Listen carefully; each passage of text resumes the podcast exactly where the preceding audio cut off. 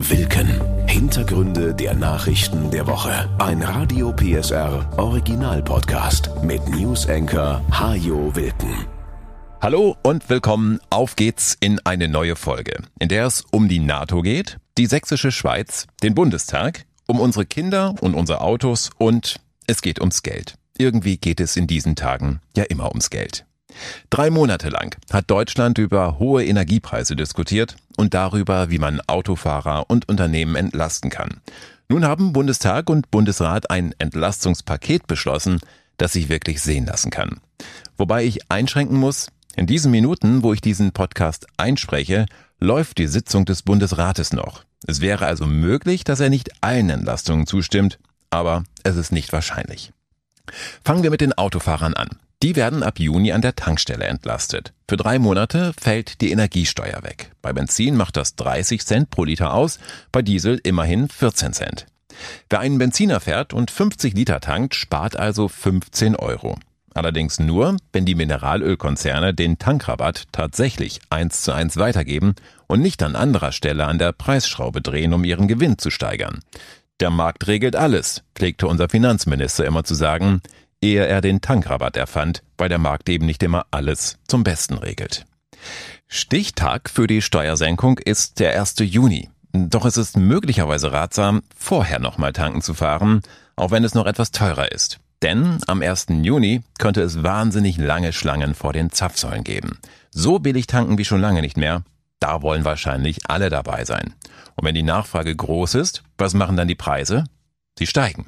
Auch in den Wochen danach könnten sie weiter steigen, denn der Tankrabatt könnte dazu verleiten, mehr Auto zu fahren, obwohl es in der jetzigen Situation angebracht wäre, weniger zu fahren. Gut möglich auch, dass einigen Tankstellen in den Tagen nach dem 1. Juni der Kraftstoffvorrat ausgeht, weil Tanklaster nicht schnell genug Nachschub bringen können. Wer dann keinen Tropfen Benzin mehr im eigenen Tank hat, muss sein Auto vielleicht schieben.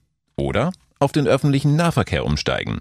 Bundestag und Bundesrat haben nämlich auch das 9-Euro-Ticket beschlossen. Fast wäre es auf den letzten Metern noch zerredet worden, nun aber kommt es tatsächlich. Ebenfalls zum 1. Juni. Für 9 Euro kommt man dann an die Ostsee, an den Bodensee oder an die holländische Grenze. Oder zur Arbeit, hin und zurück einen ganzen Monat lang. Das Ticket soll nicht nur helfen, die hohen Energiepreise abzufedern, Bundesverkehrsminister Volker Wissing hofft auch, dass es für viele Menschen die Initialzündung ist, dauerhaft auf Busse und Bahnen umzusteigen. Wir wollen, dass die Bürgerinnen und Bürger die Chancen des ÖPNVs kennenlernen und auch dauerhaft in ihre Alltagsmobilität integrieren. Mit diesem Ticket setzen wir dafür einen Anreiz. Die Leipziger Verkehrsbetriebe wollen das Ticket schon an diesem Wochenende verkaufen. Andere, wie die Deutsche Bahn, ab Montag. In der App, online auf bahn.de, an allen Fahrkartenautomaten und in den Reisezentren. Das Ticket gilt jeweils für einen Monat. Wer das Angebot also komplett nutzen will, muss sich drei Tickets kaufen. Eins für Juni, eins für Juli und eins für August. Es soll aber auch möglich sein, sie alle gleichzeitig zu kaufen. Man muss also nicht jeden Monat neu losrennen. Das Ticket gilt aber immer nur von Anfang bis Ende des Monats. Wer es sich also zum Beispiel erst am 10. Juni kauft, kann keine 30 Tage mehr damit fahren, sondern nur noch die 20 bis zum Monatsende. Wie gesagt, hinter dem 9-Euro-Ticket steckt auch die Hoffnung, dass möglichst viele Autofahrer den ÖPNV schätzen lernen und Abokunden bleiben, auch wenn sie ab September wieder mehr als 9 Euro zahlen müssen. Allerdings gibt es auch die Sorge, dass viele Menschen nach diesen drei Monaten die Schnauze endgültig voll haben werden vom öffentlichen Nahverkehr, weil die Busse und Bahnen morgens komplett verstopft sind und sich auch das Ticketschnäppchen für den Wochenendausflug als Horrorfahrt in der Sardinenbüchse entpuppt. Immerhin ist es gut möglich, dass plötzlich alle die Idee haben, samstags mit dem ersten Zug an die Ostsee zu fahren, sich kurz an den Strand zu setzen und abends wieder zurück nach Hause. Das Wochenende in vollen Zügen genießen. Dennoch, für Ausflüge oder die Fahrt in den Urlaub kann das Ticket durchaus attraktiv sein, denn man kommt damit durch ganz Deutschland und das eben nicht nur einmal. Man muss halt etwas Zeit mitbringen und die Bereitschaft, auch vier oder fünfmal umsteigen zu müssen. Denn für die Fernzüge der Bahn gilt das Ticket nicht. Für alle Pendler, die ohnehin schon ein Abo für den Nah- oder Regionalverkehr haben, ist das Ticket ohnehin ein tolles Angebot. Ihnen werden in den nächsten drei Monaten nur die 9 Euro abgebucht oder Sie erhalten eine Erstattung. Auch wer bisher mit dem Auto zur Arbeit fährt und einfach mal testen will, wie das mit dem Bus oder der Bahn so funktioniert, kann mit dem Ticket wenig falsch machen. Immerhin kostet es keine 50 Cent pro Arbeitstag für Hin- und Rückweg. Voraussetzung dafür ist natürlich ein halbwegs anständiges ÖPNV-Angebot. In Leipzig, Dresden oder Chemnitz kein Problem. Doch es gibt halt auch Gegenden in Sachsen, in die sich nur selten mal ein Bus verirrt. Und wenn die Fahrt zur Arbeit dann 75 Minuten dauert, man mit dem eigenen Auto aber nur 35 Minuten unterwegs wäre, dann ist der Preis von 50 Cent pro Tag schon nicht mehr ganz so attraktiv. Schweden und Finnland wollen der NATO beitreten. Jahrzehntelang war es beiden Ländern sehr wichtig, zu keinem militärischen Bündnis zu gehören. Der russische Angriff auf die Ukraine hat aber auch das verändert. Schweden und Finnland fühlen sich bedroht.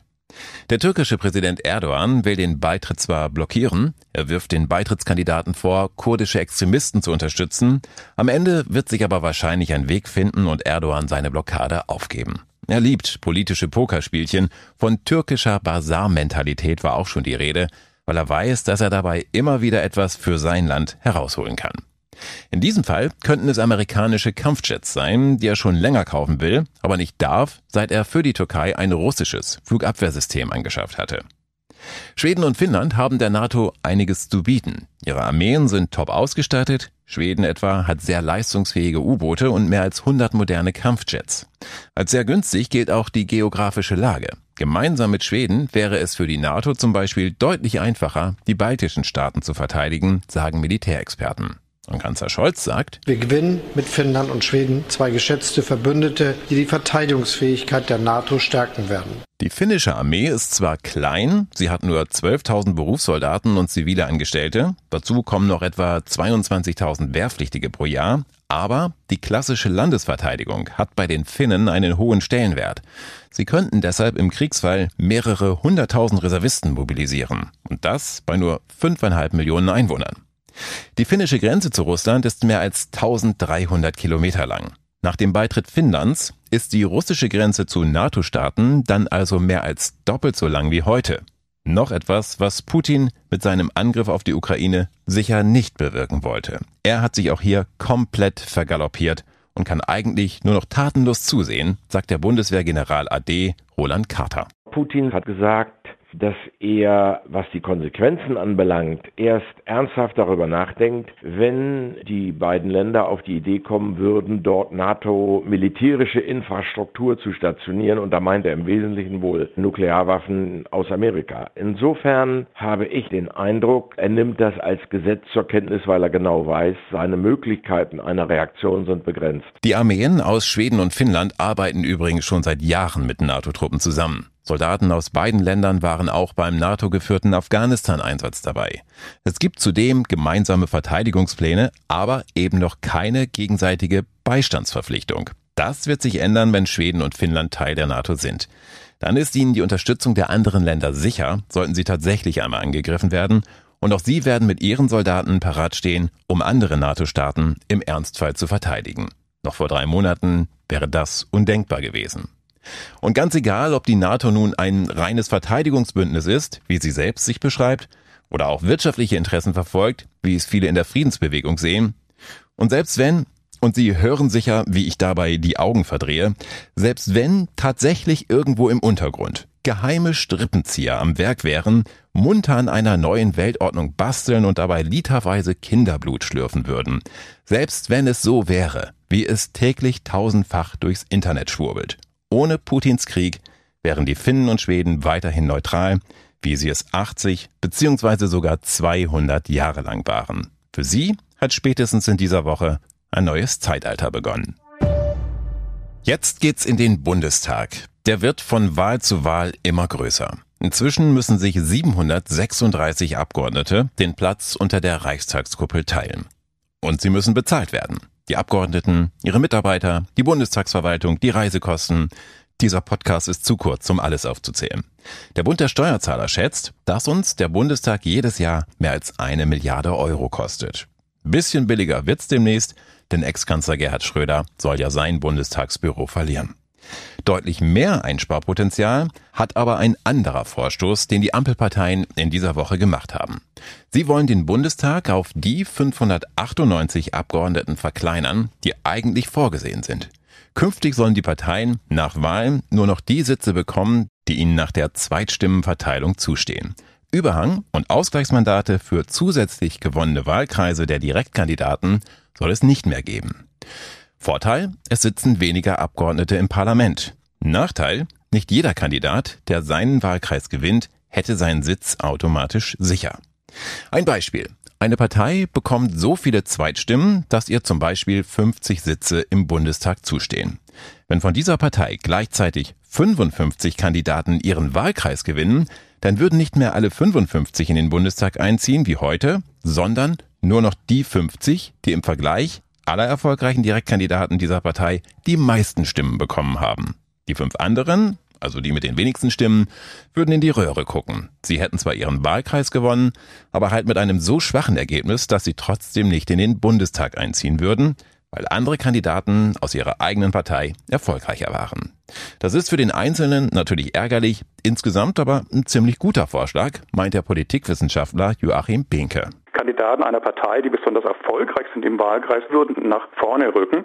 Und das ist natürlich weiterhin sogar ein extrem faires Verfahren, weil es den Erfolg im Wahlkreis in gewisser Weise sogar noch stärker berücksichtigen wird als bisher. Wir als Wähler sollen bei diesem Modell eine Ersatzstimme bekommen. Wir müssen uns also Gedanken machen, wen wir gern im Parlament sehen würden, wenn es für den eigentlichen Wunschkandidaten nicht reichen sollte. Der bekommt dann die Ersatzstimme und würde im Fall der Fälle für unseren Wahlkreis in den Bundestag einziehen. Diese Wahlrechtsreform, wenn sie denn so kommt, wird Jobs kosten. Abgeordnetenjobs. Und weil niemand gern an seinem eigenen Ast sägt, ist es auch in der Vergangenheit noch nie so richtig gelungen, den aufgeblähten Bundestag wieder zu verkleinern. Die Union zum Beispiel hat bisher meist profitiert vom Modell mit Überhang und Ausgleichsmandaten, weil sie häufig mehr Mandate direkt erringen konnte, als ihr nach Zweitstimmen eigentlich zustanden. Dafür haben die anderen Parteien dann Ausgleichsmandate bekommen und der Bundestag wurde immer größer und größer. Das kann sich mit der nächsten Wahl ändern. Wenn die Ampelparteien es ernst meinen mit ihrem Vorschlag, wenn sie den Bundestag tatsächlich wieder auf Normalmaß schrumpfen wollen, dann können sie die panischen Blicke der Kollegen, die um ihr Mandat bangen, schlicht und einfach ignorieren. Eine Wahlrechtsreform ist keine Grundgesetzänderung. Die Ampel kann das beschließen, ohne auf Stimmen der anderen Parteien angewiesen zu sein. Robert Verkamp von der Bertelsmann Stiftung. Unser Wahlrecht kann über ein einfaches Bundesgesetz vom Deutschen Bundestag beschlossen und auch verändert werden. Das Bundeswahlrecht muss allerdings den Wahlrechtsgrundsätzen entsprechen. Und da kann ich nicht erkennen, warum dieser neue Vorschlag, der da jetzt vorgelegt worden ist, warum der verfassungswidrig sein soll. Keine Frage, so eine Wahlrechtsreform wäre ein Einschnitt. 138 Abgeordnete, die nicht mehr gebraucht werden. Wäre der Bundestag eine Firma, würde das bedeuten, ein Fünftel der Belegschaft müsste gehen. Bitter für jeden, den es trifft. Aber so eine Rosskur haben schon viele Firmen durch und manch eine stand danach besser da als vorher. Klasse statt Masse könnte das Zukunftsmodell für den Deutschen Bundestag sein. Es geht bergauf in Sachsen speziell in der sächsischen Schweiz und dort mit dem Tourismus. Millionen Urlauber und Wanderer kommen jedes Jahr ins Elbsandsteingebirge. Das ist toll für Vermieter und Gastwirte, nicht so toll für die Natur, denn immer mehr Besucher wandern abseits der Wege und schädigen damit den Wald. Andere sind schon so früh unterwegs, dass sie selbst die Vögel aus dem Schlaf reißen. Viele Urlauber bringen eben auch viel Unruhe. Umweltminister Wolfram Günther. Wir haben hier den Wanderfalken, wir haben den Schwarzstorch, wir haben noch eine ganze Reihe anderer Arten und die haben eine negative Entwicklung und das im Nationalpark. Und das hat was mit dem großen Aufwuchs auch an Besucherinnen und Besuchern aus aller Welt zu tun. Sachsen will den Tourismus nun so entwickeln, dass der Naturschutz dabei nicht zu kurz kommt. Man will Besucherströme so lenken, dass die Wanderfalken beim Anblick der zweibeinigen Wanderer nicht fluchtartig auswandern.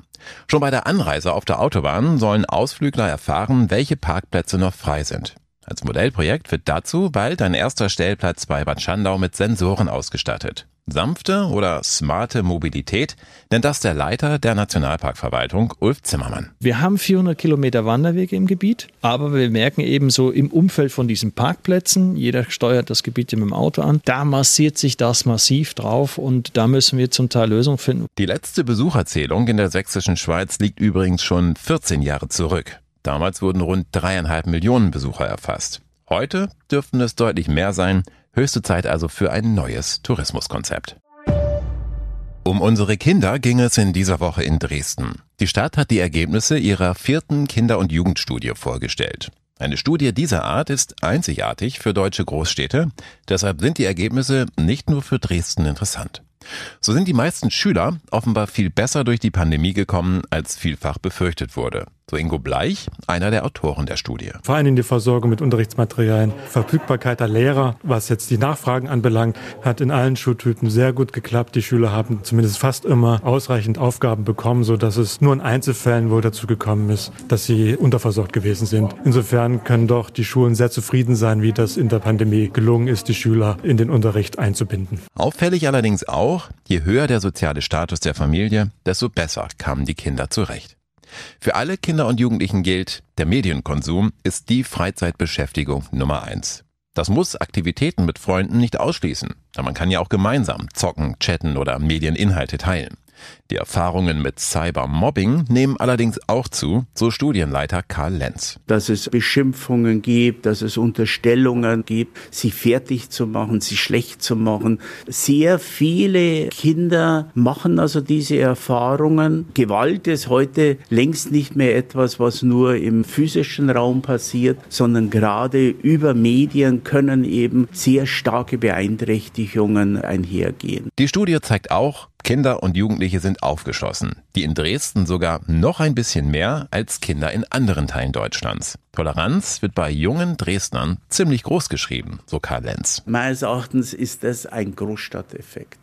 Kinder und Jugendliche in der Großstadt machen sehr viel mehr Erfahrungen mit Vielfalt. Und das beste Mittel, um Vorurteile abzubauen, ist die Erfahrung mit anderen. Das sind dann nicht die Ausländer, sondern das ist eben ein sehr netter junger Mann oder eine sehr nette junge Frau, die man dann einfach kennengelernt hat. Die Ergebnisse der Studie will die Stadt nun nutzen, um das Leben von Kindern und Jugendlichen weiter zu verbessern. Und dabei können sich andere Städte dann sicher auch einiges von Dresden abgucken. Mit dem Auto und dem Tankrabatt ging diese Folge los. Mit dem Auto soll sie auch enden. Denn es ist und bleibt nun mal des Deutschen liebstes Kind. 9-Euro-Ticket hin oder her. Deshalb gibt es jetzt noch ein bisschen Angeberwissen rund ums Auto, mit dem Sie vielleicht die Zeit im nächsten Stau verkürzen können.